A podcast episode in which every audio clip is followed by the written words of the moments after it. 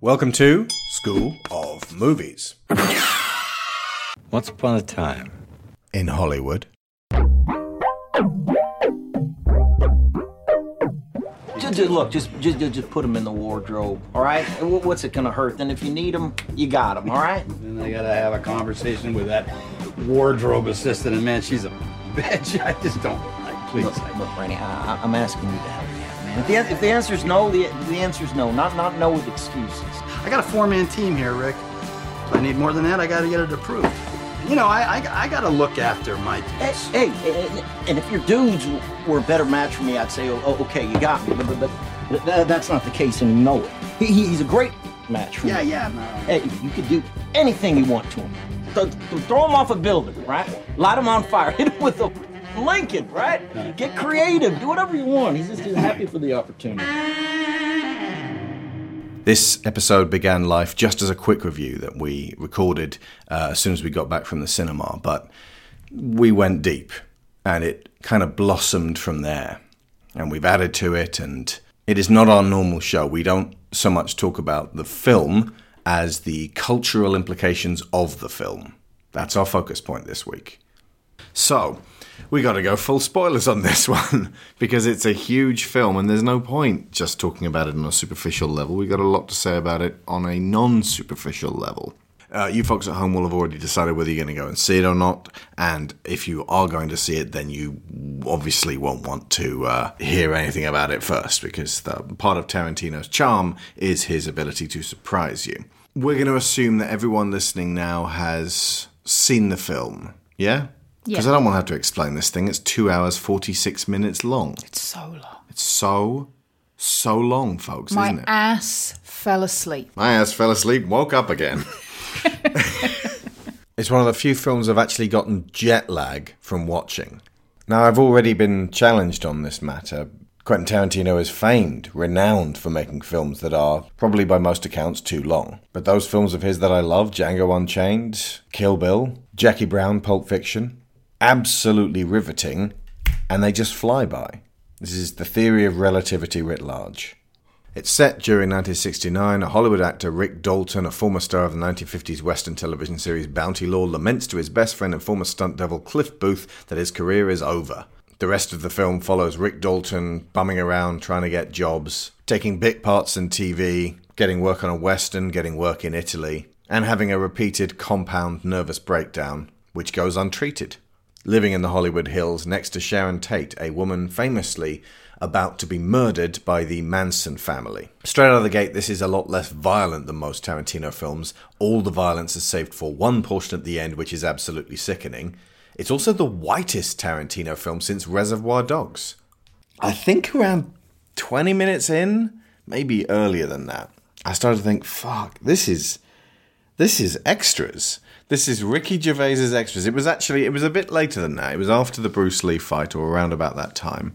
It was about the time he was having that conversation with the little girl who was remarkably serious about her craft. That seemed weirdly anecdotal, but at the same time a somewhat absurd situation. I think that bit followed by the scene where he throws her to the ground while they're filming and uh, she's really appreciative of his uh, performance there was my favourite in the film. There was plenty about his misgivings about himself, but this was some of the only positive movement towards becoming a better actor, a better person, and addressing his anxieties, perhaps. But then they dropped it. And by the end of the movie, he's pretty much just Cliff's baggage. And uh, I was thinking, so this is just being on set with people who act as themselves, even though obviously this wasn't Bruce Lee acting as himself, but it was a, a, a fictionalized, heightened, although on the flip side of that, more realistic version of Bruce Lee uh, being an asshole. Uh, I think that's that's the rather important uh, uh, aspect of it. It is. I mean, it's it's probably worth noting at this point that Bruce Lee is not the only asshole. And another parallel with extras is the fact that the protagonists are blissfully unaware of their own fragility. Andy certainly is. Maggie's not fragile. She's remarkably resilient. Hmm, I was thinking more of Andy, but yeah, just the the Rick's wandering around utterly cut off from everything Andy Millman. and not having a clue. Oh, sorry, you meant Rick in uh, in this. Yes. See what you did there. I, I wasn't doing a thing there. I was actually genuinely um, paralleling Yeah, the two. but but it, it, there was a point, and I'm not sure how far we were into the film, where I said something about it being um, sort of unaware of what it was doing in terms of presenting these um, sort of delicate flowers of manhood who really can't be criticised on anything or they fall apart. And you said or that it, told the truth, or they yeah, fall apart. absolutely. Even even if that truth isn't necessarily a criticism, it's just a painful truth. Yeah, and and they were just they were so incredibly lonely. Hmm. That was what was was kind of coming across really strongly. And you said that it's you know that's that's the point, but then it's that old thing of you've got to ask yourself at what point you're just replicating something rather than actually commenting on it. Now, having fragile male egos in the film and having uh, you know, flawed, rotten characters is certainly not a crime. It's not something that I'm going to condemn a film for. Good lord, no, especially not a Tarantino film. Yeah. The positioning of them, though, is dicey. We'll come to that in a, in a bit. The other two major things this reminded me of, um, one of them I already said, well, in fact, I said both of them to you. Um, one is Bojack Horseman. This is Bojack Human. Back in the 50s, I was in a very famous TV show. Yeah. Though Horsing Around is basically different strokes with a bit of Full House in there. And Bounty Law is a TV show called Gunsmoke. And he's living in the same place as Bojack, and he's sucking around his apartment, and uh, that makes Brad Pitt Todd. See, now I was just about to say, and I am here to tell you, Even when I played my butt like the bongos? Brad Pitt is no Mr. Peanut Butter. No. but he is Todd, yeah. the friend who just keeps hanging around. Yeah. Uh, and the other thing is, uh, this was, and this didn't really occur to me till about an hour and a half in, but I realized it was like sitting down in front of YouTube to watch Grand Theft Auto Hollywood, a game you've not yet played, but you're watching all the cutscenes in between the missions. Hmm. And they're driving around the place, and you're in the car with them, so you're like driving from one place to the other, and it just went fucking on. And for context, folks, Two or three of my favourite films of all time have been directed by Quentin Tarantino.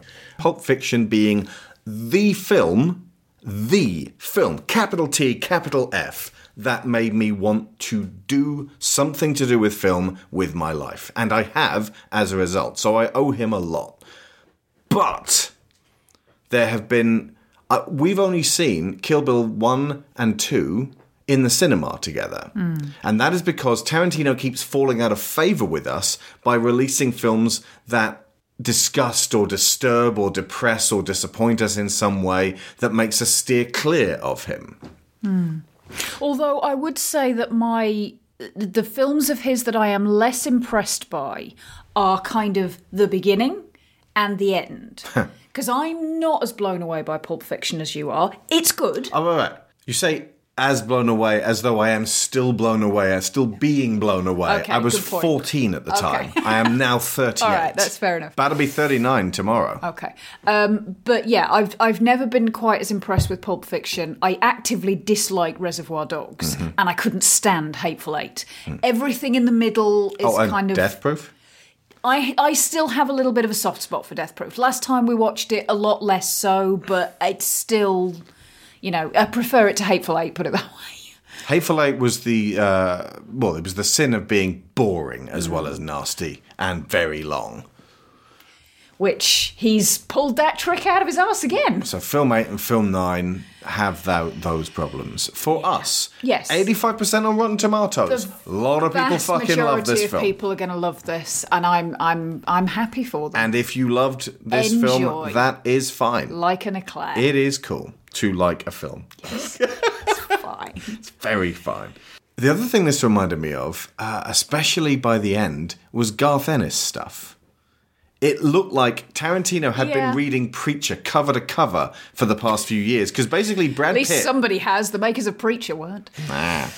because Brad Pitt was basically an aged Jesse Custer, just hobbling around the place like a cowboy, cool as fuck, so confident in everything he says. That the reader considers him right, even if the story proves him wrong, and somehow the best fighter in the world. Yeah? No? Uh, uh, no, no, no. I get what you mean. He and was he the was- guy for all the boys in the audience really to was. wish they were that fucking cool. you got really you've got fucking Steve McQueen in this movie, and he is on screen for a few seconds. He's like, "Oh, hello, I'm Damian Lewis. I'm nowhere near as fucking cool as him." Hmm. And Brad Pitt's just sort of mooching around the place, you know, like doing Tyler Durden. He's not doing the words of Tyler Durden. He's not doing the mannerisms of Tyler Durden. And thankfully, he is not doing the philosophy of Tyler Durden. But there is a mode he goes into where he just don't give a fuck. That laid back cool, certain enough that he's right, unconcerned as to whether he's wrong. Which makes him kind of a laid back James Bond like male identification figure. See, for me, there Which was is this- really fucking dangerous in this film. For me, there was this meta layer of he's here to look cool and to sort Kick of ass. come up, yeah, kick ass and chew bubblegum. Well, he does. the impression that I couldn't shake of him the whole time is, but he's just this, Husk. yeah, husk of a man. This, this sort of, there's a history of potential unnecessary violence. He's hapless. He's useless. His dog loves him, but that's about it. He lives in a shitty house. He can't look after himself, and at the end of the day, he saves the day by accident. However, he's still going to be a hero to many, many. I'm sure he is. There is infinite mileage to be gained from a handsome, charismatic man prizing the uncomplicated and the complicated. You're either exuding working man's charm or you're a cult leader. Ergo, I confer on writers who create this kind of character a certain degree of responsibility, especially now.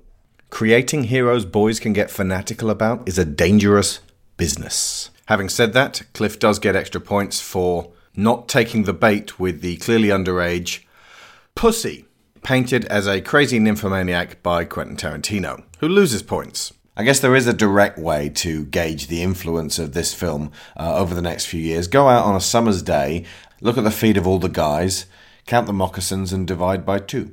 Feet. Feet. I've got a bullet Holy point here. hell. He's not even hiding it Holy- anymore. He's not. Oh fuck! Her fucking Jesus Christ, Quentin, we get it. We get it. I, I, good for you, mate. I'm not here to kink shame, but for the love of God, I got to the point where I was like, right, for every pair of feet he sticks up front in this film, I want a quid off my movie ticket back. By the way, all credit to We Hate Movies for what I guess I'm going to be calling the pervert voice. The girl's feet, and now she puts them up on the dashboard. Oh, and they're dirty feet. Oh, oh. It's fine. It's fine. But seriously. If you like feet, that's fine. But I just kept thinking, wiggle your big toe. Like you've done it to good narrative effect. It's done. Look, a kink is never truly done. That's true. and it's, you know, it's open with him to share it with the world, whether That's we fine. like it or not. That's fine. I think he's going to get over the feet before he gets over Leonardo DiCaprio. Yeah. Um, I'm not going to particularly bel- uh, harp on about uh, DiCaprio and Brad Pitt. These are two actors that I have found increasingly less charming and dynamic in uh, re- uh, recent years. Uh, and um, I'm in the very rare minority of guys who was interested in DiCaprio when he was a wafer thin, sensitive kid. Hmm. And the moment he became a beefy, tough guy who would punch dudes for Scorsese. All that and potential's all been pissed away, hasn't it? and just take all the drugs and do all the drinking and go. "Rah!" Fuck you! I'm fucking arresting you! The fuck you do? Oh, you fucking English! What the fuck did you just fucking say? just shut the fuck up! Thinking about it, DiCaprio's been screaming since he was knee high to a pig's eye. Either that, or I apologize. God damn I need all the livers of all the bisons. Uh, I, I just tuned the fuck out. I just don't. I, I, he is a scream presence that I tolerate at best, or if you will, a scream presence. Where is my? It's not. He's not going to drag me to a movie, and sometimes he might actively discourage me. It's not Mark Wahlberg levels, but mm, don't care. And once again, we are absolutely in the minority with this one. Everyone else considers Leonardo DiCaprio to be one of the absolute pinnacles of the acting profession. And as for Brad Pitt, he had to fight even harder to extricate himself from his pretty boy original positioning in Hollywood into more edgy, dangerous, sometimes crazed roles like 12 Monkeys. And it feels like he's relaxed under the camera over more recent years. And it's my fault here for not being able to extricate him from one of my most loathed films of all time, World War Z, which he made himself very much the shining star of. It was supposed to be a film about the world. Okay, so the Bruce Lee thing bothers me to a degree where I'm going to have to save some of this for later in the show. Bruce Lee hasn't really been in the public eye or the uh, world of entertainment for quite some time. The last thing he was in reason. very significantly was Dragon the Bruce Lee story, which we mentioned on our The Crow episode Mm. uh, of the quick reviews. And um, that was like 1993, 1994. Something like that, yeah. Early 90s. So it's been a long fucking time. It's been as long as since Pulp Fiction came out. And also, significantly, there's nothing Bruce Lee related on the horizon. No. Which means that this version of Bruce Lee is the version that people will remember now. I, I the first time I saw the trailer, I was like, oh god, please don't come at this with a Bruce Lee. He ain't all that. And then I watched the film, and it's like even worse than Bruce Lee. He ain't all that. This is not me going. Bruce Lee was a god, man. Uh, no, nor that you know he was a, a a a man whose reputation should be considered sacrosanct and kept in a diamond case, untouchable. But there is a certain amount of respect required when bringing real life figures to the screen. If they're gonna be an asshole in one scene, it might be a good idea to humanize them in a scene with dialogue. Him teaching Sharon Tate um, kung fu, I was like, oh sorry, maybe even Jeet Kune Do. I was thinking, okay, we can see a different side of him here. Can we get some dialogue between these two? No, no, it's just a silent fight scene, very briefly to show how she fought in a Dean Martin movie. So he he came off in the simplest boy terms like an arrogant wanker who thinks he's odd, but oh, you odd. When he goes up against the real uh, life uh, Vinnie Jones, he gets uh, his ass thrown into a car. Um, the dialogue exchange about, you know, my hands are registered weapons. That is literally a thing you put in a film to make someone look like an idiot. Because we, the audience, are all entirely with Cliff. And I'm sure Bruce did go around saying that sort of thing. But he's not just some drunk tit in a pub. You don't know, man. I'm like a motherfucking earthquake wrapped in a hurricane, nestled in a box of tsunamis, man. You da- that's what I am, man. I'm fucking kick your ass. I'm like a motherfucking natural disaster times triplicate, man. Fucking waiting to kick your ass. You don't even know, man, because I'm trained in super secret martial arts, man. Shit, I can't even tell you, man. I had to live underwater for a year, man, learn this shit. I can't even avow any of this stuff. I got tricks. I know fucking 43 ways to kill you with a pimento, my man, so don't fuck with me. So, whether Tarantino was deliberately using this filmic language or not, that is how the scene is shot. Apparently, the actor played uh, Lee as though in the third round of that fight he was going to win it. But that's- that's the thing. Tarantino's eye on him says he probably wasn't because he's been building up Brad Pitt as this laid back, chilled out, incredibly tough motherfucker the whole way through the film. Whether or not he was going to win the third round is irrelevant. Whether or not he would have been able to beat anybody who stood up in front of him is not the point. He was portrayed As a prick. as a prick. Just going to read you one little quote from the Tao of Jeet Kune Do, his book. Do not think about winning or losing. Do not think about pride and pain. The biggest mistake is to anticipate the outcome of a fight. You should not think about whether it ends in victory or defeat. Let nature take its course, and your weapons will be used at the right time. That does not sound like the words of the guy we saw in this movie. It sounds like something the guy we saw in this movie could never possibly write. And Linda Lee and Shannon Lee are understandably pissed off, especially since they don't get any other representation for Bruce Lee at the moment. Although, I mean, apparently they did say that Mike Moh did the performance pretty well in terms of replicating his mannerisms Yeah. and the way Bruce Lee which talked. might actually be worse because if he did it badly, people would be like, "Well, that's not Bruce Lee." Mm. But the fact that he did it quite well. It makes a convincing case that Bruce Lee was just an arrogant asshole who wasn't all that good at fighting. and also, if the point of that scene was to demonstrate that Brad Pitt was uh, the toughest man in the whole world. physically tough and had like these extreme strength and and fighting ability that was completely lost on me because i was too busy laughing at zoe bell who was brilliant i liked her in that scene i thought it was funny She she was funny. yes Not enough Zoe Bell, frankly. Need doing more stuff. good lord no that's another thing i i'm just going to mention this very briefly because i have no doubt that we will go into this in way more detail when we do other tarantino films in much more depth in future but i know a lot of people do not like the way tarantino writes and directs female characters um, given that Kill Bill, up. given that Kill Bill is almost literally my favourite film of all time, and I watch it every year on my birthday, You skipped it this year. I did skip it this year. Why? Um, I was a bit off him at the time Mm-hmm. because of the whole. Yeah, he's been an asshole over the whole Harvey Weinstein thing, and also he was a shit to Uma Thurman and nearly broke her neck. To elaborate on that, the filming of Kill Bill Volume 2, we didn't find this out until fairly recently, way, way after we recorded our show on Kill Bill Volumes 1 and 2, way back in 2010. The car she drives in Kill Bill Volume 2, uh, she had to drive along a long stretch of road in one direction, and uh, Tarantino tested the car, and she was trepidatious about driving. And he said, No, no, it's fine. Now drive in the other direction. The other direction had a twist in it. She ended up crashing and injuring herself and she got into that car because she trusted him. He, as the director, should have known exactly where that road was going. He didn't consider it to be stunt driving. She trusted him. He regrets his actions. Now, it's noteworthy that Uma Thurman's daughter is in this film, Maya Hawke, who plays Robin in Stranger Things 3. And she gets into an old shitty car and drives off near the end. And I was like, yeah, get into that old shitty car that Tarantino told you to get in. And that was almost like he that was stunt casting.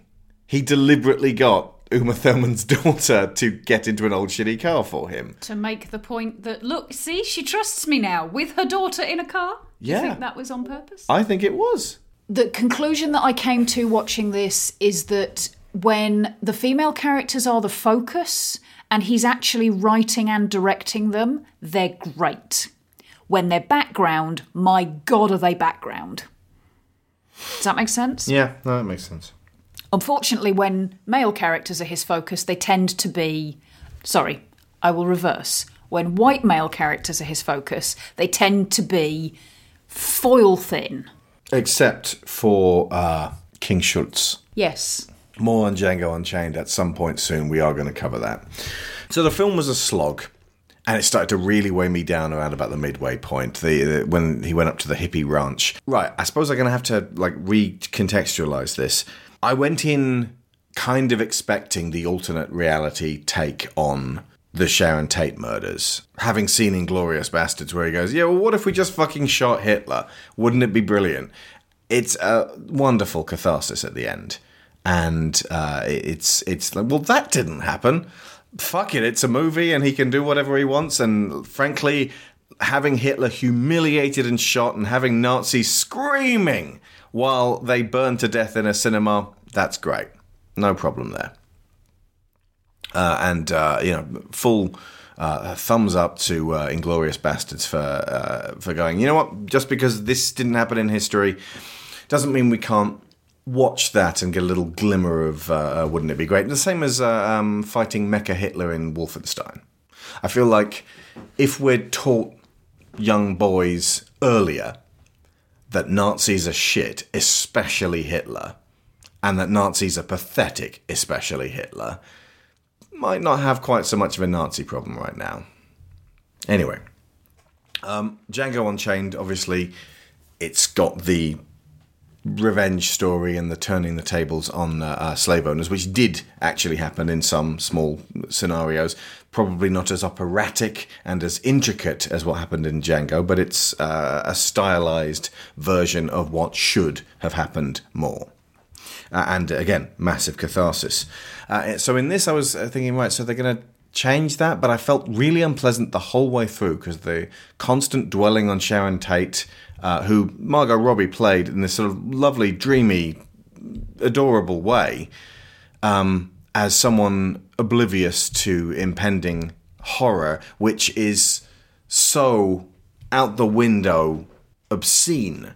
What I'm going to do here to contextualize the Sharon Tate murders in a cultural historical manner is to briefly hand over to Bob, movie Bob Chipman, who, as always, has a knack for wording things in a very clear fashion. Oh, and of course also Charles Manson and the Manson family, the deranged cult of LA area transient grifters squatting on the dilapidated movie ranch where actors like Rick and Cliff once worked and who, in the real life version of events, attained terrible infamy with the home invasion murders of Tate, her unborn child, and several others at their home in 1969, an event which shocked the nation and is often framed by pop history as both the moment where the American culture turned hard against the 1960s flower children demographic and also sometimes as the official point of no return for the traditional Hollywood studio and star system mystique, i.e., the spectacle of a young actress viewed by many as the next big all American it girl movie star dying in so horrible a fashion amid the general collapse of interest in traditional studio driven star movies of the time. But in Once Upon a Time's version of history, that's not what happens. Instead, the Manson family killers get distracted on their way to the Tate house by recognizing Rick from the TV and decided to be more interesting to kill a TV cowboy instead. And Cliff, who earlier in the film had encountered the family at the ranch and knows more or less what they're about, or at least suspects such, basically beats them to death with his bare hands because he's a roughneck anti-hero with a potentially dark past played by Brad Pitt in a Quentin Tarantino movie, and Rick is not those things, but he does own a flamethrower. The killings are thus thwarted, Tate and her friends survive without even finding out that they were ever in danger in the first place, and it turns out they're fans of Rick's, implicitly winning him access to continued life on the Hollywood A-list after all. Happy ending!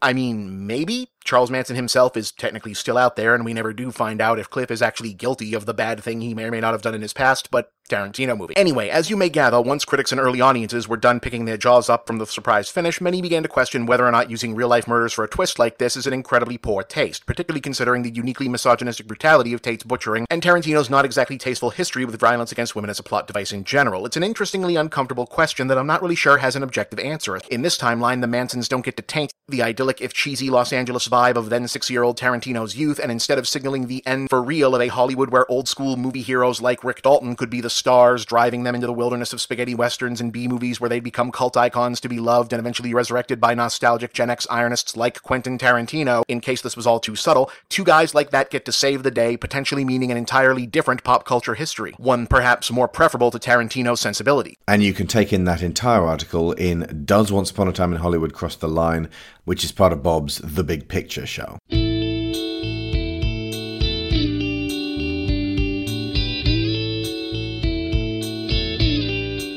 So, mixed up in this loopy, batshit alternate history plot, potentially muddied by the debatable extent of just exactly how self serving to Tarantino's interests this ending is supposed to be.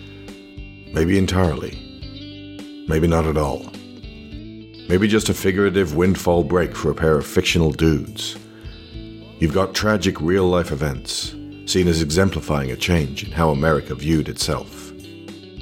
The Korean and Vietnam Wars had left irreparable scars on those who served and those who had to live with what their country had done to another people and to its own.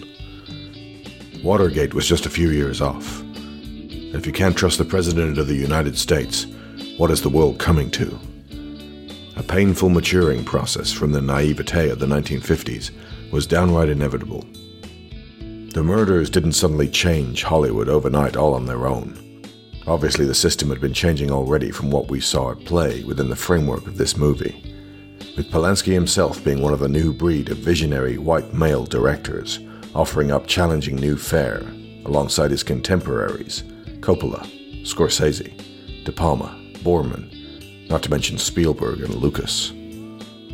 But nonetheless, the ending here does hint at a potentially different future, and that is inescapably troubling.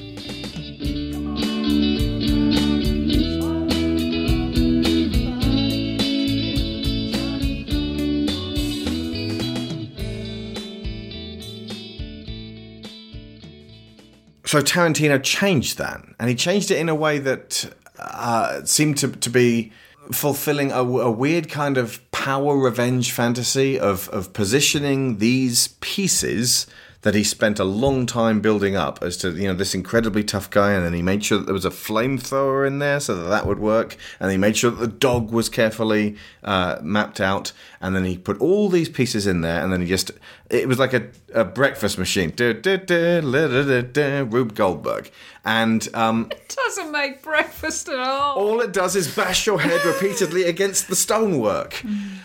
The level of horrific, sickening, fucking violence committed against these bumbling hippies, sick fucking cultists though they may be, about to, in real life, kill a pregnant woman and her friends. Monsters.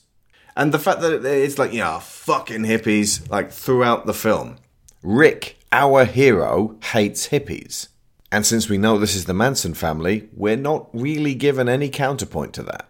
It actually seemed like Quentin Tarantino himself had a genuine axe to grind against all hippies.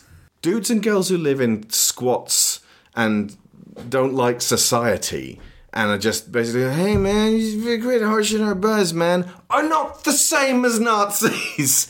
I know that that's not what he's trying to say in this film. However, the disgust leveled at the hippies and the look at them, the hippies all living together in a commune, just getting ready to kill Sharon Tate. It was weirdly Daily Mail. Yes. Did, you get? Did you get what I mean with that Not one? Daily Mail, Daily Express. Daily Express. And I'll tell you for Okay, why. yeah. Because this, I'm this- not. By the way, I'm not super. Like, I'm fucking not pro Manson family. I've already ranted about what a complete and total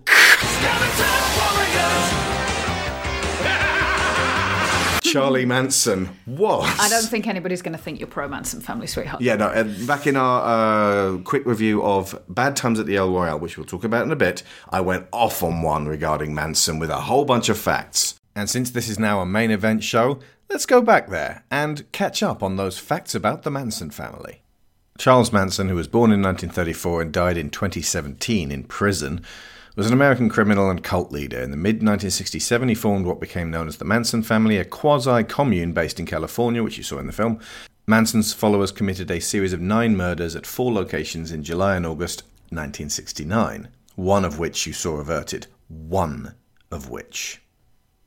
But if you've actually ever gone and, and read what Charles Manson thought about Beatles music, you realise to yourself, oh, he was a fuckwit.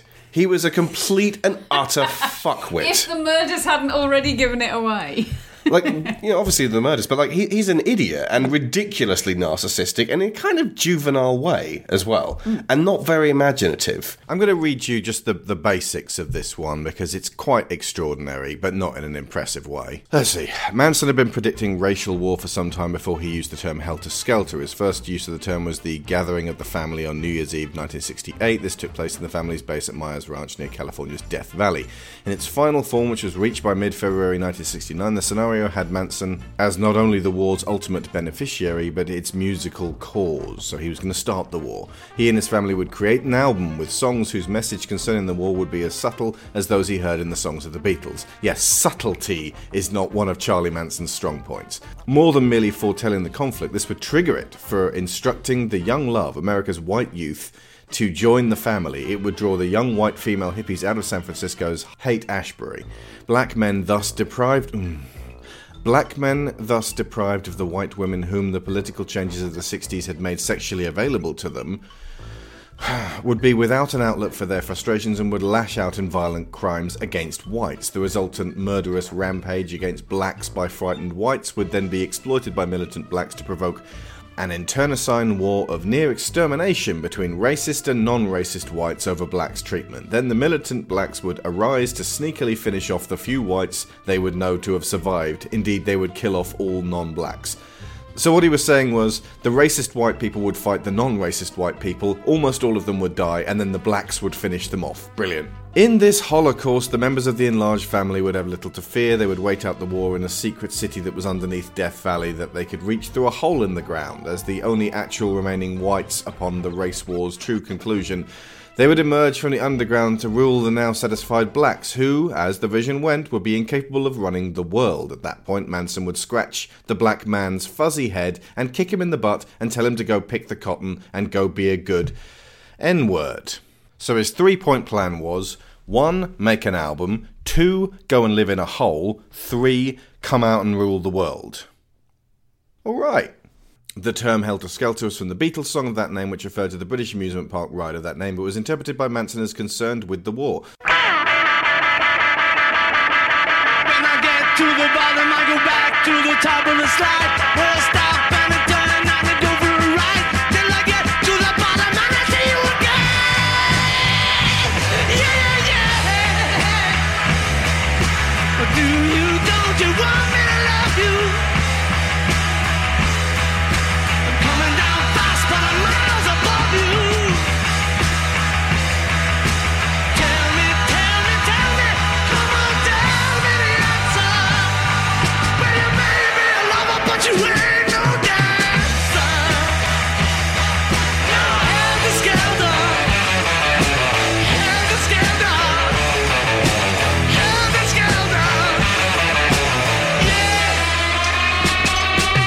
So that was the fun, kind of chaotic Paul McCartney song that Charlie Manson posited meant the end times are coming.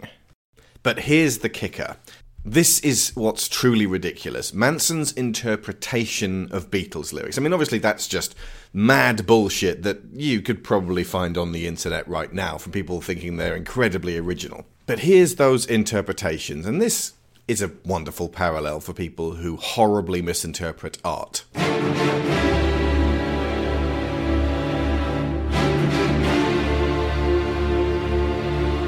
In the song I Will, and when at last I find you, your song will fill the air. Sing it loud so I can hear you, make it easy to be near you. Meaning, the Beatles are looking for Jesus Christ. Honey Pie. Oh, honey pie, my position is tragic. Come and show me the magic of your Hollywood song. Meaning, the Beatles know Jesus Christ has returned to Earth and is in Los Angeles.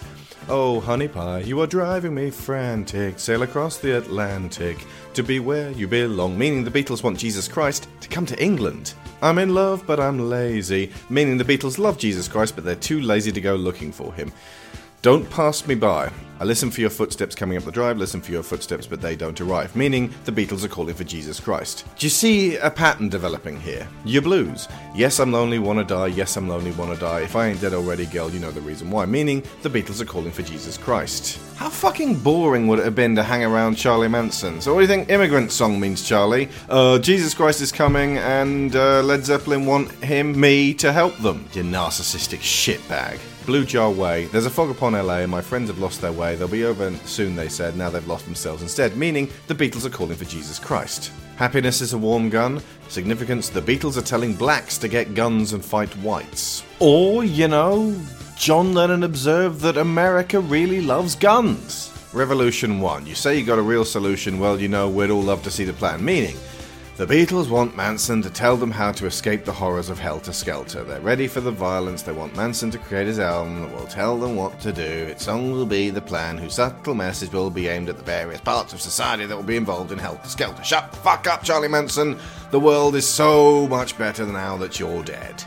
But okay, here's the thing, and I I was for the most Side part. note, by the way, if you're invoking, like, if you're doing all of this with your fuck with your um, alternate history, have Charlie saunter up to the house and go, "Hey, what's going on, man?" And then have the dog rip his head clean the fuck off. Like, go hog wild. Get Charlie in there as well. Okay. You know, because he's one, he's fine. Okay, Okay. Yeah. for the most part, I I kind of just watched and enjoyed some of the performances in the film. I liked the opening to a degree. I was kind of going with it and more or less enjoying it. And then it just became very long and very bloated and very dull. And like I said, my ass went to sleep. But the way this closed out made me Cry. I saw you wiping away tears. Yes, but that was for a very specific reason. But it made me very frustrated and sick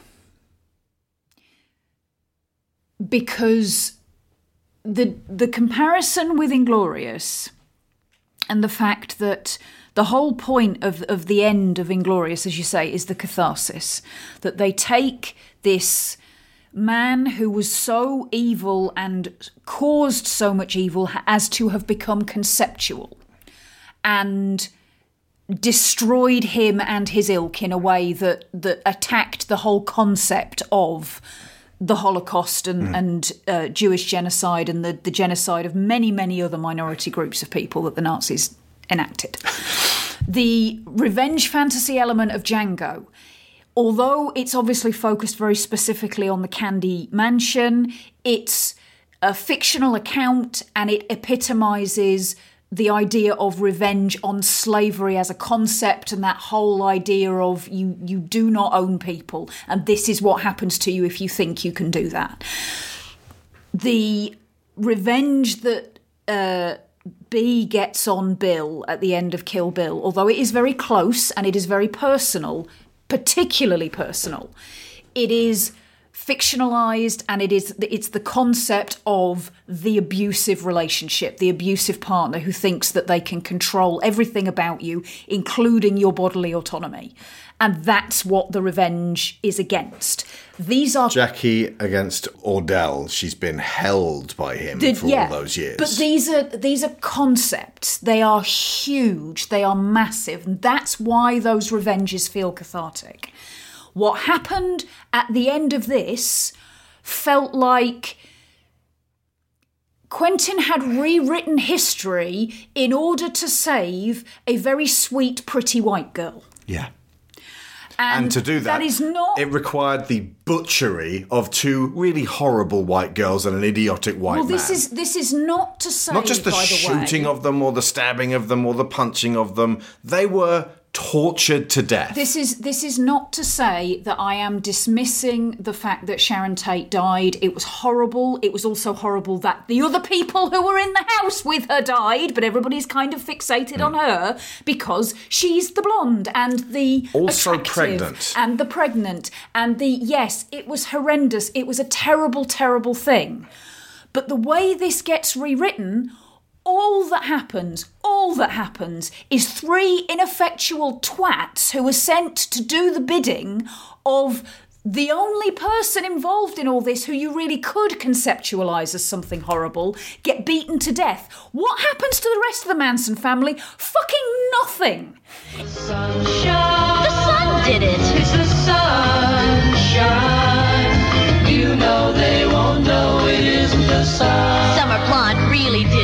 the sun did it, but it's really Summer Blonde, the gentle hair lightener. Just shampoo, it looks like the sun did it. Get Summer Blonde or new Summer Blonde Plus with its own conditioning rinse for extra body and shine. Say the sun did it, don't let on that. It was really summer blonde. It lightened such a tiny touch that you can always say. The sun did it. there were a couple of other things that made me really uncomfortable. One of them was just a little thing, but during the ranch scene, which was spread out and out and out and out and out ridiculously long, everything pointed towards Brad Pitt getting killed there. And I was just sitting there thinking, right, so when he gets killed, and he will be after walking into the jaws of death being told these are the jaws of death being having the teeth identified to him you know being led into the mouth sitting on the tongue investigating the uvula while the jaws slowly close around him are we going to get a whole slew of videos ex- asking why Brad Pitt was so stupid in that movie to walk into the jaws of death to only to get himself shot and killed so that Leo DiCaprio could go on a, a, kill crazy rampage and kill the Manson family before they could kill Sharon Tate? That's how I thought the thing was going to go.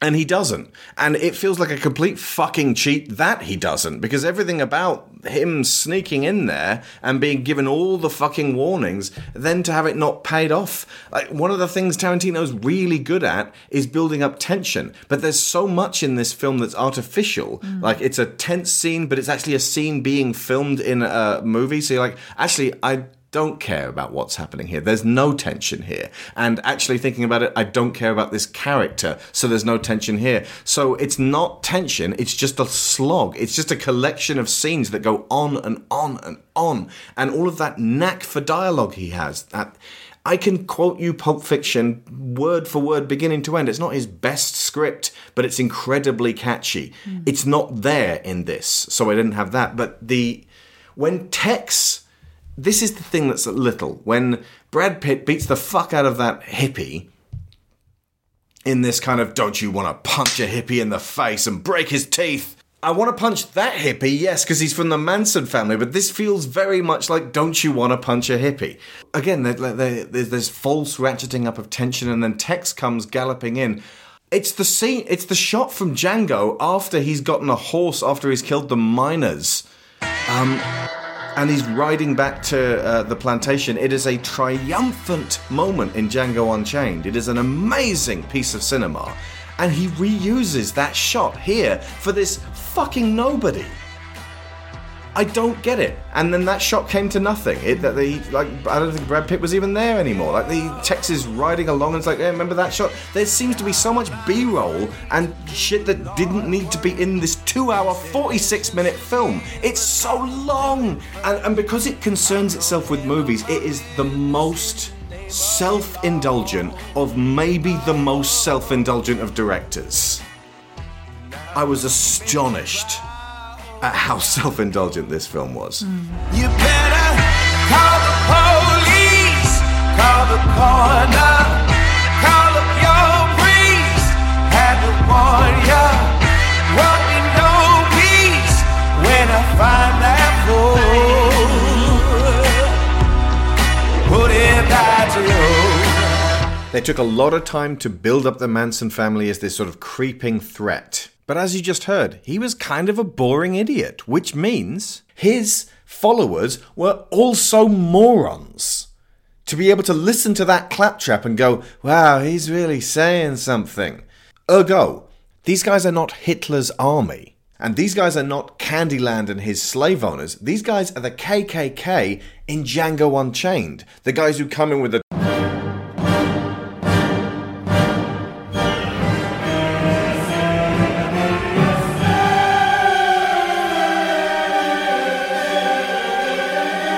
A threat at first, the crusading knights they wish to be portrayed as, followed by the reality, which is Who made this goddamn shit? Willard's wife. You make your own goddamn match.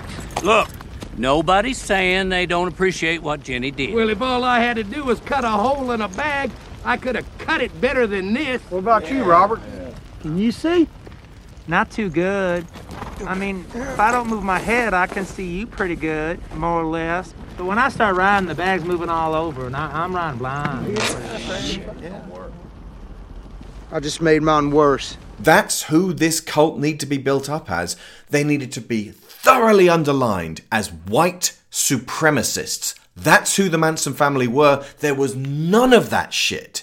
None of it in this film. The catharsis comes from killing those people, from depowering that symbol. It's not hippies, it's Nazis. Again, American Nazis. But the other thing that really bothered the shit out of me Brad Pitt allegedly killed his wife. And people are like, well, he killed his wife and, and Uh, Brad Pitt's character. Brad Pitt's character. What's his name? Um, Two hours, Cliff. 46 moment, minutes. And I could not remember Leo DiCaprio's character or Brad Pitt's character. They were just DiCaprio and Pitt. That's how hard they were pushed on the fo- the posters as cool guys. Mm. Even though DiCaprio's character clearly isn't cool, he's an emotional wreck. And luckily, I kind of like the fact that he was an emotional yeah, wreck so did I. again, that was kind of Bojack. It's just that it doesn't have any of the char- the charm and brilliance and acerbic nature of Bojack. It doesn't have any of those good things. Mm. And while everyone else was sniggering along, I didn't laugh once, which puts it far from Bojack. It was empty. The fact that he's an emotional wreck also has no resolution. Indeed. And you know, he's in the periphery of Hollywood looking in and he wants a, just a little kiss of that brass ring. And, and then at the end he gets it and you're like, hey, I hate that guy. I don't care whether he gets a kiss of the brass ring. But here's the thing Cliff apparently killed his wife. Definitely killed his wife. His finger's on the fucking trigger and she's being a harpy to him. And it's a kind of, yeah, wouldn't you kill her, lads? Fuck you for that scene for a start. But Kurt Russell's saying in a kind of a well, allegedly he did this terrible thing to a woman. I mean, like, you know, my wife doesn't like him. Ah, it's politics. And it's like, yeah, I fucking get it, Quentin. I get what you're saying. A guy in Hollywood did a terrible thing and women don't like him for some reason now, even though it was a long time ago. And look at all the good he's done after that one little thing. It's not a very subtle point you're making there. Not when Polanski's in your fucking movie, no. At one point, Sharon Tate is in between the real life Polanski, the guy who raped anally a 13 year old girl. Her name at the time was Samantha Jane Gailey. And is not allowed back in America as well. Is is is, not, is afraid of going back to America because they'll put him in jail forever. Rightly so. Uh, she's sandwiched between him and her other boyfriend, played by Emile Hirsch, who in real life I really loved him in The Girl Next Door and Speed Racer, but he choked a female producer in a nightclub. Her name's Danny Bernfeld. He was getting drunk and coming on to her. She was rebutting his advances. He was getting nasty. He pulled at her, he grabbed her hair, she lightly shoved him away. He grabbed her in the curve of the elbow, choked her, threw her across the table. She felt the front of her throat hit the back of her throat. One eyewitness said that Hirsch put Bernfeld in a chokehold from behind, dragged her across the table, and body slammed her to the floor. Took two people to pull Hirsch off her. He got a $750 fine and 90 days in jail, which was commuted to 15 days in jail and $4,750. So he bought his way out. He was also ordered to pay restitution to Bernfeld, a portion of which covered her hospital bills. Source The Independent, and that happened with Speed Racer.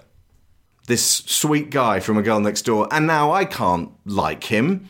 So you've got the choker over here in real life, and then the guy playing the anal rapist over here, and Sharon Tate's doing the monkey in the mi- in the middle of him. It's like, Quentin, are you off your fucking tits? Oh, sorry. Yes.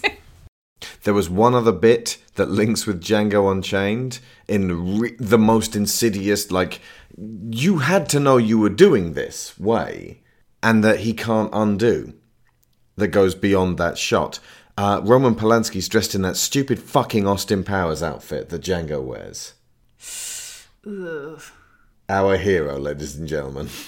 And of course, every time I voice something to this effect on Twitter, I immediately pick up people telling me, well, it really all depends on if you're the sort of person who's going to hold an artist's personal life against them. I'm able to watch films and just disregard the personal actions of the artist. Sadly, I'm not, because I look at what's coming from inside a person. And I have to judge every single scenario on a case by case basis. So, for example, Quentin Tarantino endangered Uma Thurman that one time, and that was a shitty, stupid mistake on his part, but it's not the same as, say, Bryan Singer or Kevin Spacey. However, he also was well aware of what Harvey Weinstein was doing for many, many years. And that is something that I have to take into consideration when judging his character, and from that, when judging his work. Everyone has their own personal line. And I don't jump on people's case when they say, I just watched Annie Hall last night. How dare you watch that when Woody Allen wrote and directed and starred in it? I just let them watch it and I leave it. Mainly because I'm fortunate enough to have this podcast as an outlet, so I can actually get what I need to say said. But people do jump on my case when I say, I haven't felt the need to watch Baby Driver for ages because of Kevin Spacey. What you Why can't we go back to the era of the 60s? Quentin, with the money you reserved for this film, you can basically do your house up to look like the 60s, get people to walk around it dressed in those clothes, and talk only about movies from that era forever. You can even pay the girls extra to never wear shoes. What you're saying about the lack of tension, that's evident in the end as well. The whole point of the catharsis of the other films that I mentioned is that the characters that the violence is visited on have been built up to be horrendously terrible individuals. The catharsis at the end of this he doesn't seem to know whether he wants the, the final outbreath to be the fact that Sharon Tate is not dead. Well, that's not catharsis, that's relief. That's not the same thing. And that was what made me cry, was just uh, all I could think of while she's talking on the intercom and um, while they stood on the driveway is you, you're saying how lovely it is that she's still alive. But she's not, though, is she? You can't actually undo the fact that this one person died and didn't, you know, these four people died and didn't need to. The version of the film I thought it was going to be either a revenge for killing Sharon Tate or revenge for killing Brad Pitt when I was halfway through the movie. And just, they set up this ranch, and it's like, right, so this is actually a really good place to have a horrible shootout or a horrible massacre. And I was like squirming in my seat, going, Most of the Manson family are willowy girls. You know, knife wielding willowy girls, crazy willowy girls, but like, I don't want to see this. But at the same time, that culminating in the smashing of Charlie Manson's head in hmm. is still symbolically better than what we actually got. Yeah. It's like we are cleaning fucking house here. And pa- A side note, this was your chance to clean fucking house and have Roman Polanski get killed. Well, also, we have, let's say it, we have a white supremacist cult leader problem at the moment. Yeah. Let's not do a film where the white supremacist cult leader gets away scot free. With his eyes like piss holes in the snow. Mm. Good casting for that actor, by the way. Colin Firth. I eyes like a couldn't work out who it was. Doesn't I- matter. Yeah, okay, fair enough. It was Damon Herriman, an actor who played Manson already in a TV show called Mindhunter. Not that I care because I don't watch TV shows about murderers. So, in terms of ranking Tarantino, I am really not a fan of uh, The Hateful Eight.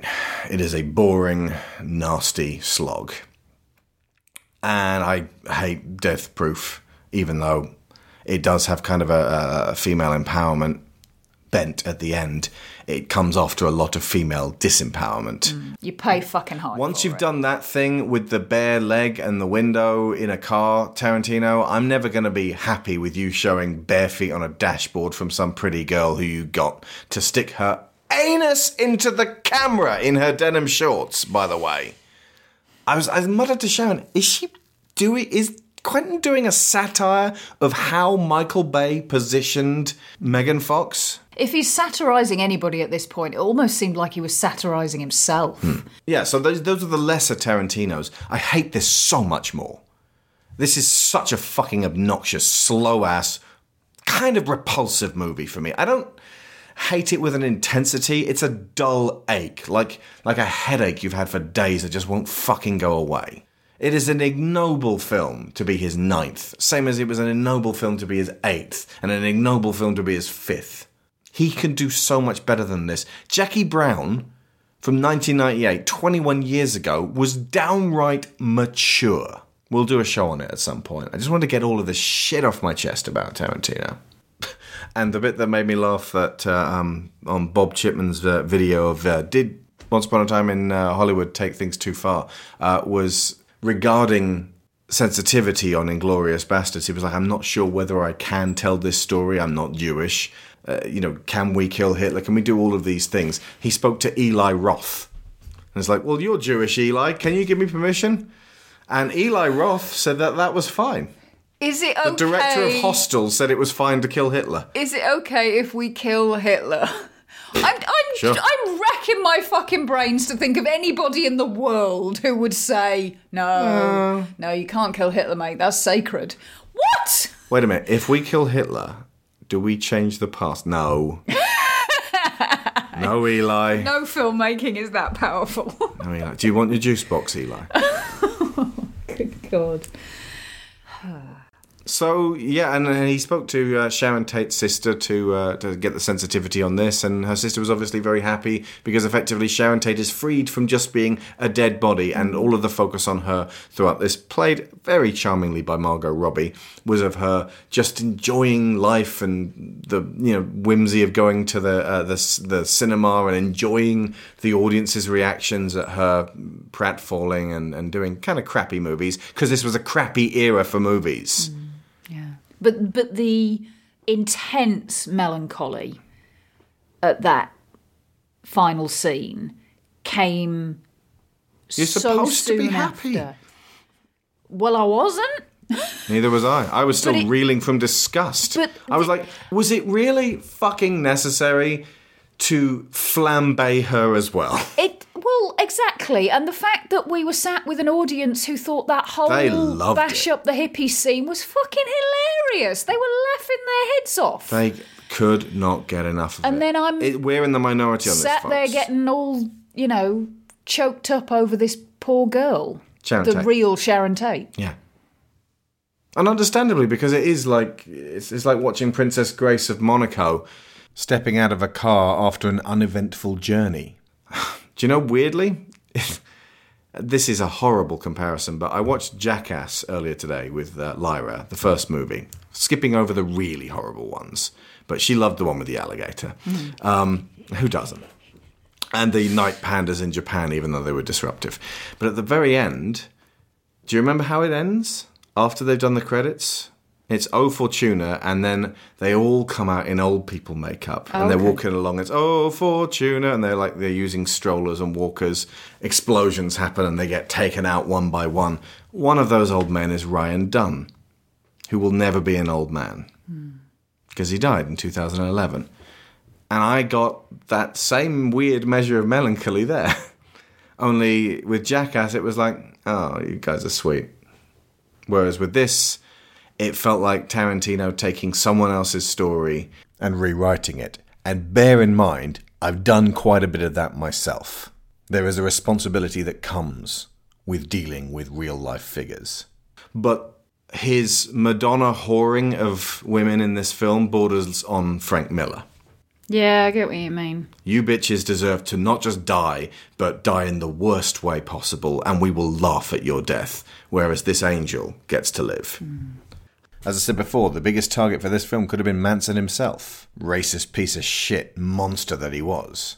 An idiot, but a cunning one. It is very possible to be both. We see it on the news every day. All you gotta do is know how to manipulate people. Once you got those basics down, you can be king. White supremacist. Fuck this guy. Instead, you just killed three of his acolytes. Three boobs. Hmm. Three morons. You changed history and you didn't even know you changed history. You stepped on a butterfly. Well done. This is what it is, okay? I said, empty your mind. Be formless, shapeless, like water. Now, you put water into a cup, it becomes the cup. You put water into a bottle, it becomes the bottle. You put it in a teapot, it becomes the teapot. Now, water can flow or it can crash. Be water, my friend. I just want to talk about Bruce Lee one more time here, because I have a very, I, I, I was getting this very sharp feeling while I was watching it, and it was it was what I'd anticipated after seeing the trailer. Uh, we'll do this by way of an exercise, and you can join in at home, folks. Up till 1997, uh, where after 20 years of working in the uh, Hong Kong film industry, Jackie Chan finally made his way into American cinema with Rush Hour, uh, directed by Brett Ratner, a white guy of ill repute. Can you tell me, can you list for me a complete rundown of Asian megastars in your own time? Before 1997. Yeah. International, like super, like headliner film superstars, not just in a film. And Keanu Reeves doesn't count. Uh, no, well, he's uh, technically you could probably say technically Keanu Reeves, although I don't think he was hired because he was Asian. In He's- fact, I don't think many people know he is of no, Asian descent. Chinese heritage at that point was not exactly played up. He was Hawaiian to most people, with a name like Keanu, anyway. I'm trying to visualize like the smash hits magazines and the like that I used to read when I was a teenager and think if there was anybody in those. Jet Li was also about to break his way in with Romeo Must Die and The One. After many, many years of being in Asian cinema, he got his big break in uh, Lethal Weapon 4, which included a throwaway line from disgraced fuckwit Mel Gibson, Enter the Drag Queen. You could also say Pat Morita, although his work outside the Karate Kid films wasn't exactly extensive, certainly not enough for him to be considered a megastar. By and large, since 1997, most of the people who become international Asian megastars tend to be on the martial arts side, like Michelle Yeoh. Some films that she's in don't require her to do martial arts, like Memoirs of a Geisha. But she is an incredibly accomplished martial artist, which is what got her noticed. I got high hopes for Henry Golding and Constance Wu and Gemma Chan, of course. Although there's a certain irony in Henry Golding, this statuesque, gorgeous, incredibly charismatic, handsome Asian man with a voice like melted chocolate, an Asian man who was able to prove himself without this weirdly specific prerequisite of having martial arts skills, being given his first major sci fi action break in Hollywood with the recent casting of Snake Eyes, a mute ninja who always has his whole face and body covered. I think we need a character rewrite. But that's now. I'm talking about pre 1997, any time in the 20th century before then. Have a think. Cast your mind back across all those decades. The answer is there's none. There's Bruce Lee. He was in Enter the Dragon, and that was it. Then he died. He was he died, in fact, before he was in Enter the Dragon. He was in Brandon was trying. Yeah, Brandon was trying, and then he died. He failed to become a megastar after the film that would have made him a megastar, The Crow, was released just after his death. Here's my point Tarantino hero worships figures from that era. Do you remember in Django Unchained? He got the actual Franco Nero from the original Django, the original Django, to turn up as one of Candy's friends, a slave trader. Uh, so yeah, great cameo there. He he sidles up to Django at the bar and says, "How do you spell that? The D is silent." And it's this kind of yeah, he turned up. And remember the the hero worship of Pamela Grier in Jackie Brown. He was so thrilled to get Pam Grier from blaxploitation films. And then there's uh, David Carradine in um, Kill Bill, star of uh, Kung Fu there's there's multiple questions here. One of them is how integral to this movie is this fight scene with Bruce Lee? How important is it that Tarantino took away from Asia its one star up until 1997 with Jackie Chan And said, oh, I and said, "Oh, he's kind of a dick. He's not all that." How important that his white guy cowboy could beat up Bruce Lee? And I get the argument that he's he's honoring him as a human being rather than as the legend. We know that he's honouring him as a human being because he's only in that one scene where he acts like a dick. That's how much he's honouring him like a human being. It's a pathetic argument, folks. Don't make it to me. Uh, they made him a laughing stock. Do you remember what the au- audience were doing in the cinema while it was? They were laughing, yeah. He sounded like every wanker in the playground who was like, "Oh, you know karate, do you?" He sounded like everyone has parodied Bruce Lee since Bruce Lee actually did that totally straight. Like Bruce came along and went. It's kind of a way of freaking out your opponent, and so as a result, that became like mimetically like a parody of kung fu. Like it was like, "Oh, you're Mohammed Ahmad Bruce Lee, are you?" Hwah! It's that. It's every time I ever heard that in the playground connected to martial arts, and these fucking dickwads are laughing at it in the cinema, going, "Ha ha, Bruce Lee's doing his all whoa like that."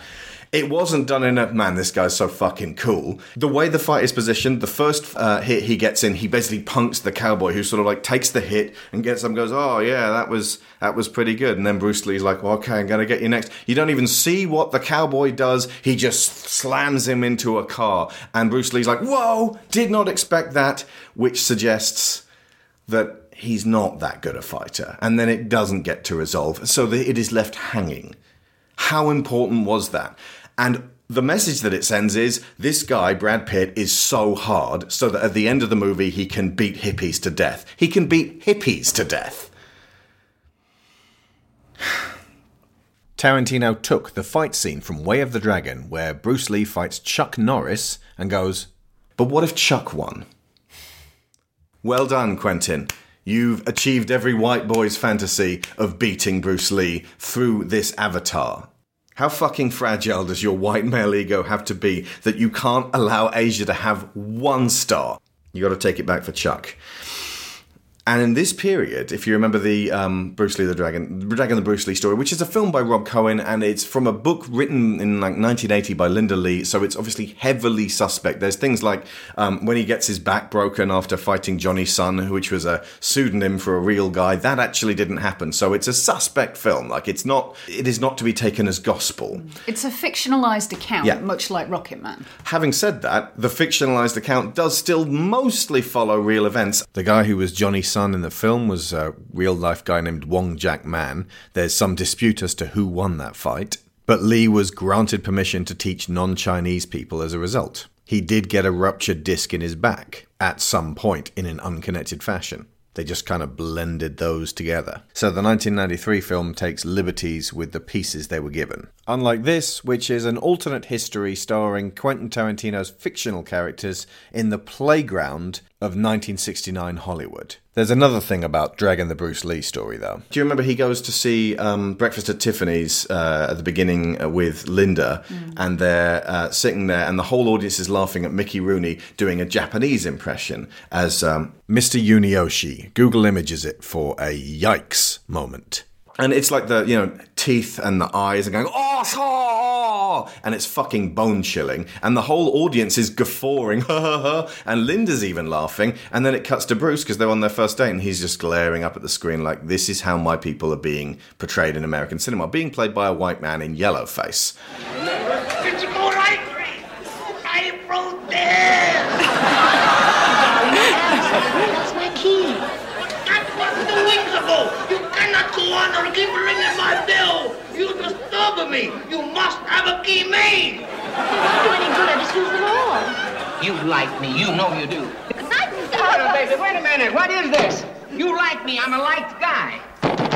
In 30 seconds, I got to call the police. I got to get to my rest. I'm an artist.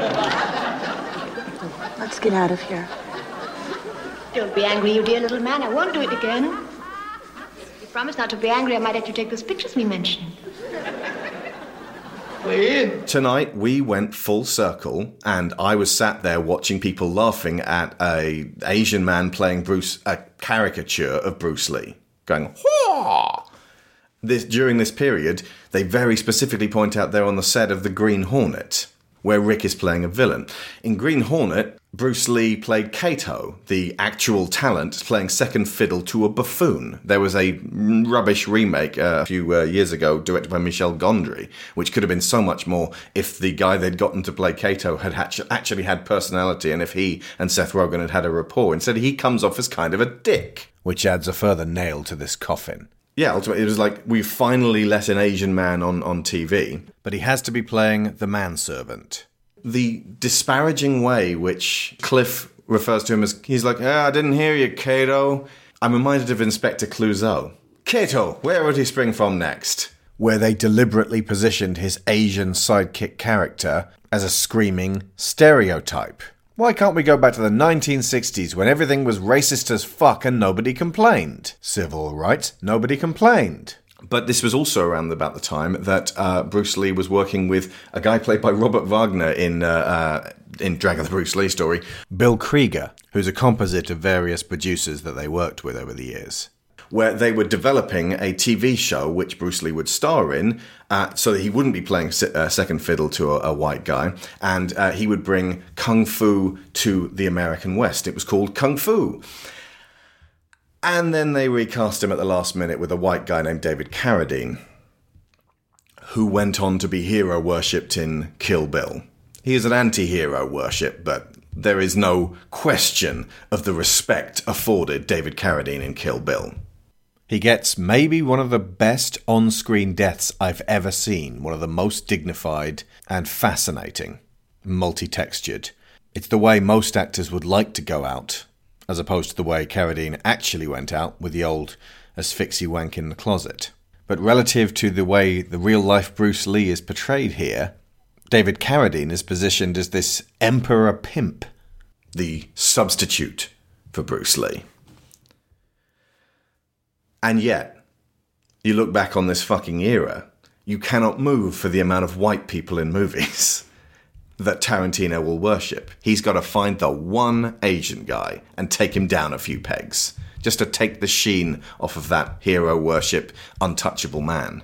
What the world needs is a new version of Dragon the Bruce Lee story, or a new film that in, that looks at Bruce Lee in a different way, but with modern sensibilities, and or exactly what this is a new film that incorporates Bruce Lee as an actual person in the film, but it's not about a white guy beating him up and being harder than Bruce Lee.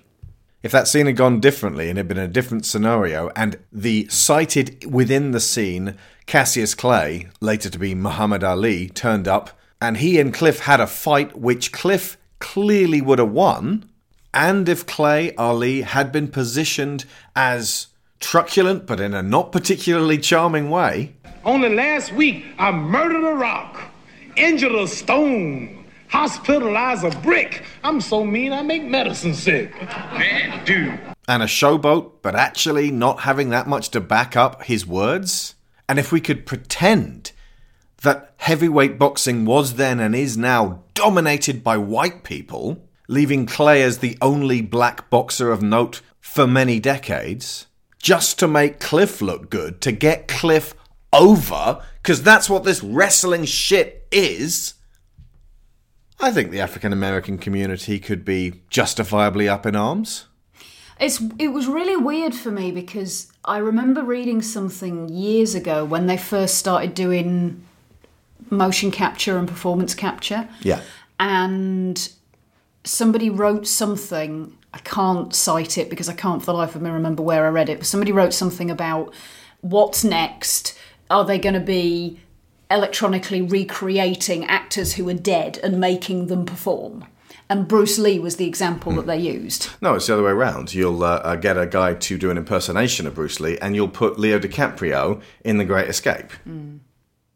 The other rather poignant scenario we have to hand here is that uh, this film is about Sharon Tate and the uh, the days and months leading up to her untimely, horrible, and tragic death, and she is effectively she's humanized, but in a kind of beatific way. Like she's th- this, you know, wonderful girl, this lovely girl who it's just such a terrible thing that she's uh, uh, going to die, and then she doesn't. Bruce Lee was just a few years off of dying suddenly and tragically before the release of Enter the Dragon.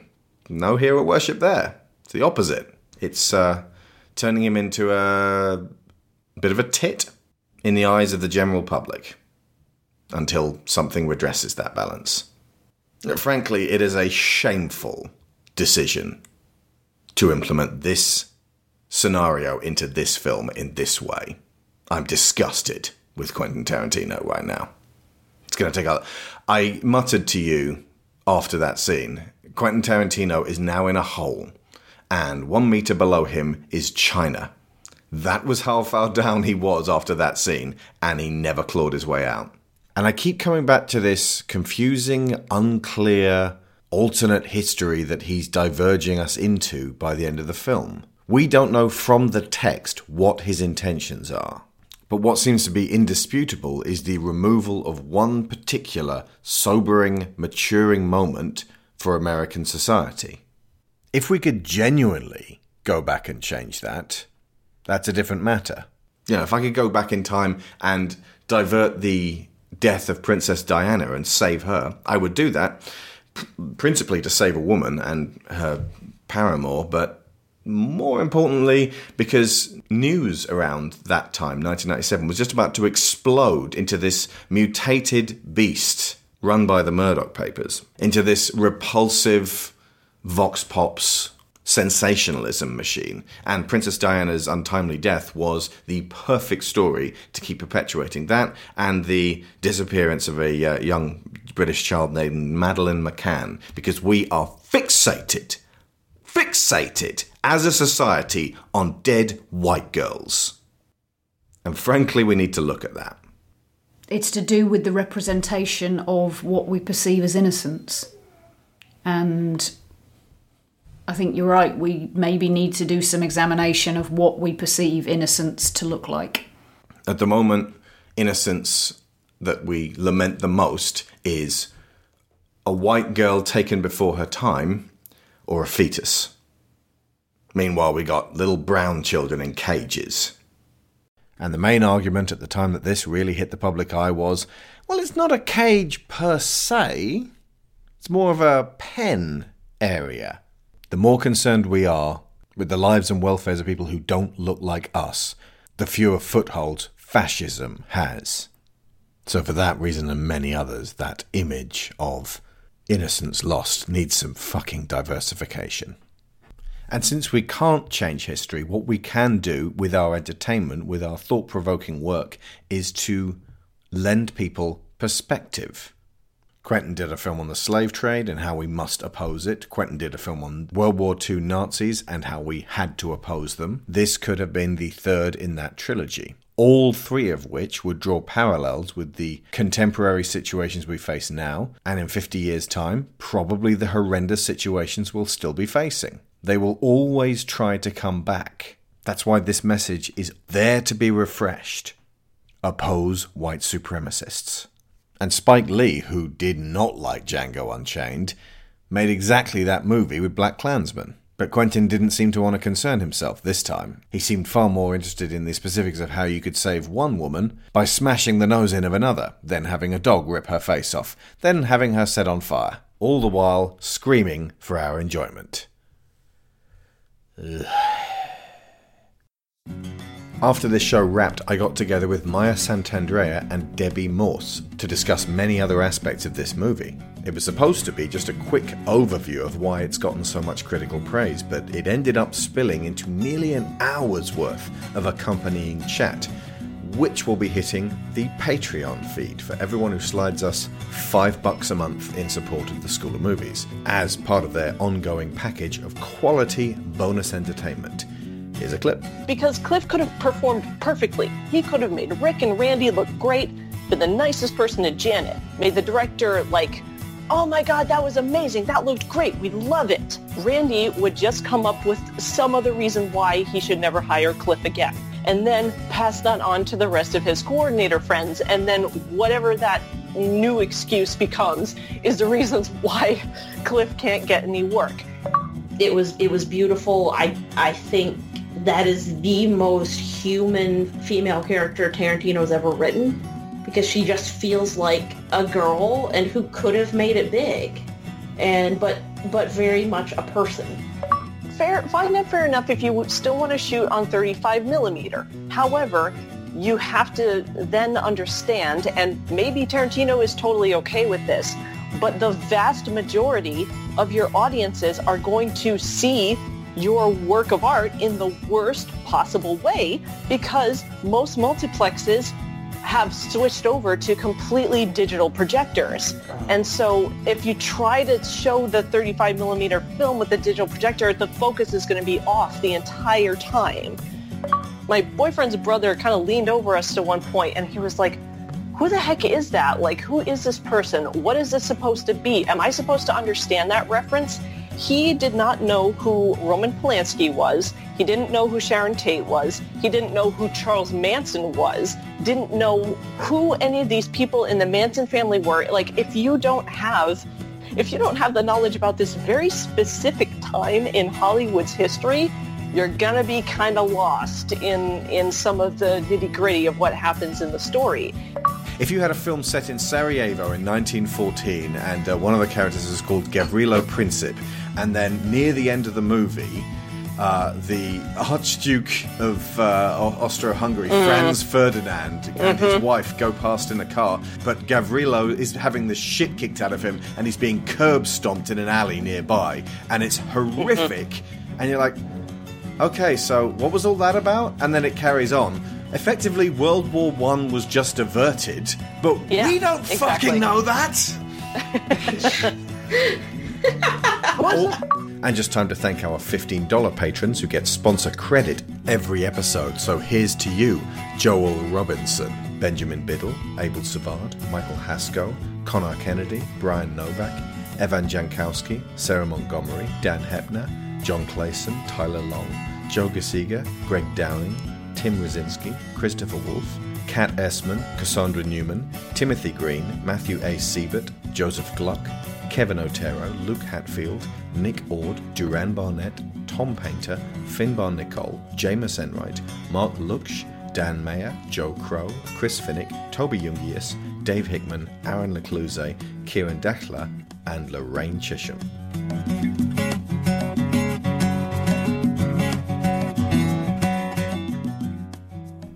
So uh, yeah, this was uh, not so much a disappointment because as soon as I found out about the fucking concept, I was like, oh no, no, not the Manson family murders.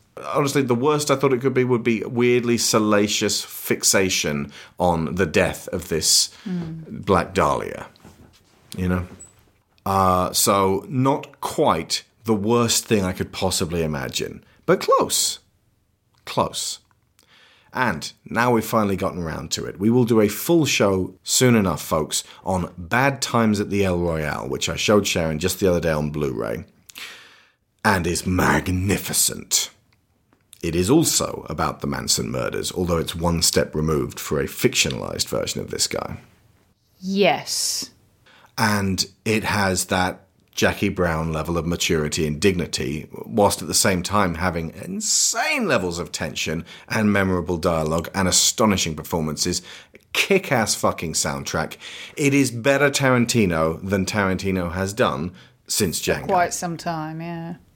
And one thing I said to you when we walked out the cinema was that watching this was like Pulling teeth. no, no, no. As a kid, having been a massive, massive Stephen King fan. Then having no new material to read from him for quite a while, and then really looking forward to his next novel coming out, and it's Dreamcatcher. Yeah. So this was Tarantino's Butt Slugs. Yes. Okay. Yes, I think so. On that bombshell. Going to leave you with Aretha Franklin and the House That Jack Built.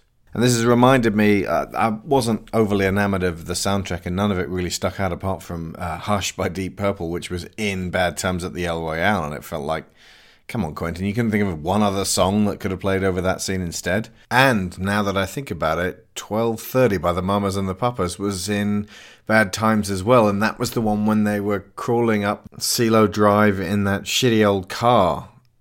Fucking hell. One thing I liked was the authenticity of all of those commercials from the era playing on the radio in the car, which was what made me feel like it was Grand Theft Auto Hollywood. The Vagabond, attention now, the Vagabond class of 1958 of University High will hold a reunion June 22nd. Oh, but you'll get to look at everybody's uh, hair thinning and see if uh, if Jane really was a victim of baby fat. We'll find out for sure now. For information and reservations, you phone 478-2370. I think there is something in, in what you say, Sharon, about uh, Tarantino parodying himself because this feels like it was inspired by things that were inspired by Tarantino movies.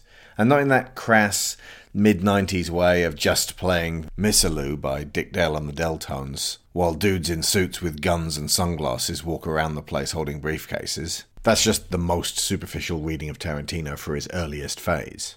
No, I mean, this was in a more textured, atmospheric way. Have a dream of a huge, luscious, creamy root beer float? Well, if you haven't tried one with Mug Root Beer, start drooling now. Mug, old-fashioned root beer in the new twist top bottle. Which isn't terrible. But when I try to think of a strong part of this film, all I can think of is Margot Robbie smiling. And that's all her. You know, Wolf of Wall Street, The Big Short, Suicide Squad. Yeah, I compared those three. She seems to have made a habit of being my favourite thing in a movie that everyone else loves and I really don't like. So it will be wonderful to see her in a movie that I do like. So Cathy Yan, Birds of Prey, and the fantabulous emancipation of one Harley Quinn. Over to you. This is a house that Jack built, y'all. Remember this house. You know your homework, folks. Bad Times at the El Royale. And uh, I've been Alex Shaw. I've been Sharon Shaw. And school's, out. That